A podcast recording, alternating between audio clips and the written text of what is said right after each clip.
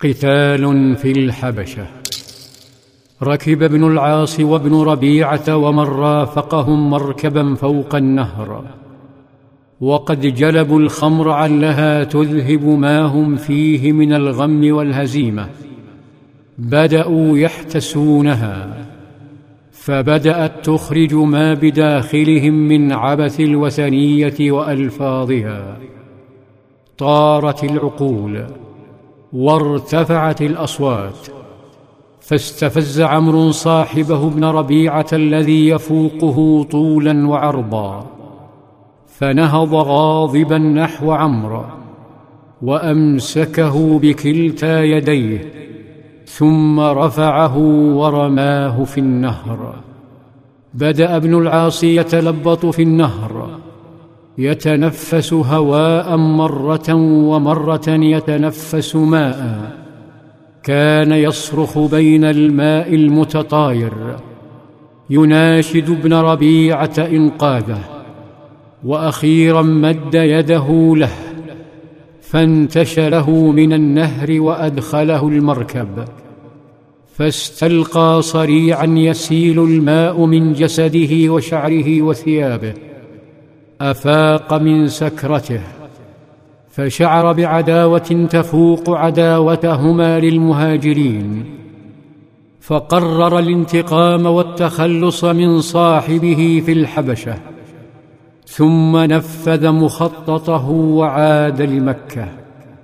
أما المهاجرون فزالت همومهم وهم يرون النجاشي يبش في وجوههم. ويتهلل وجهه فرحا وبشرا ثم يعلن إسلامه على أيديهم ويقول مرحبا بكم وبمن جئتم من عنده فأنا أشهد أنه رسول الله وأنه الذي بشر به عيسى ولولا ما أنا فيه من الملك لأتيته حتى اقبل عليه. امكثوا في ارضي ما شئتم وأمر لهم بطعام وكسوة. عندها ازدانت غابات الحبشة وسهولها وازدادت عذوبة أنهارها. حتى قالت أم سلمة فأقمنا مع خير جار وفي خير دار. مكثوا أشهرا من السعادة والأمن وفجأة تحدث مصيبة على الجانب الآخر من النهر مصيبة تهدد حرية المهاجرين وتقلقهم. اقترح بعضهم نفخ قربة لأصغرهم وهو الشاب الزبير بن العوام ابن عمة رسول الله صلى الله عليه وسلم. كي يعوم ليأتي بالأخبار. ها قد وصل الزبير وقد وصل قبله جيش يقوده عدو للنجاشي. جاء لانتزاع الحكم منه وأمامه جيش النجاشي.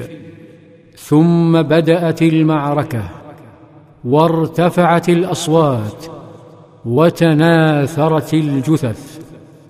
أما على الضفة الأخرى فالمشاعر في صراع آخر. تقول أم سلمة فوالله ما علمنا حزنا قط كان أشد منه. فرقا من أن يظهر ذلك الملك عليه فيأتي ملك لا يعرف من حقنا ما كان يعرف. فجعلنا ندعو الله ونستغفره للنجاشي. وبعد ساعات فوجئ المهاجرون بالزبير يركض يلوح بردائه.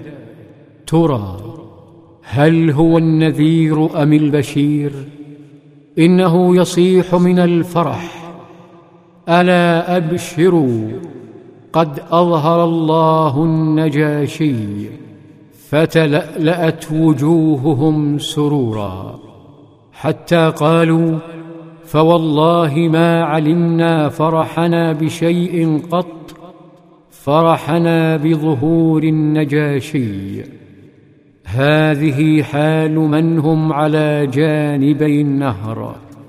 فيا ترى ما هي حال النبي صلى الله عليه وسلم وصحابته رضي الله عنهم؟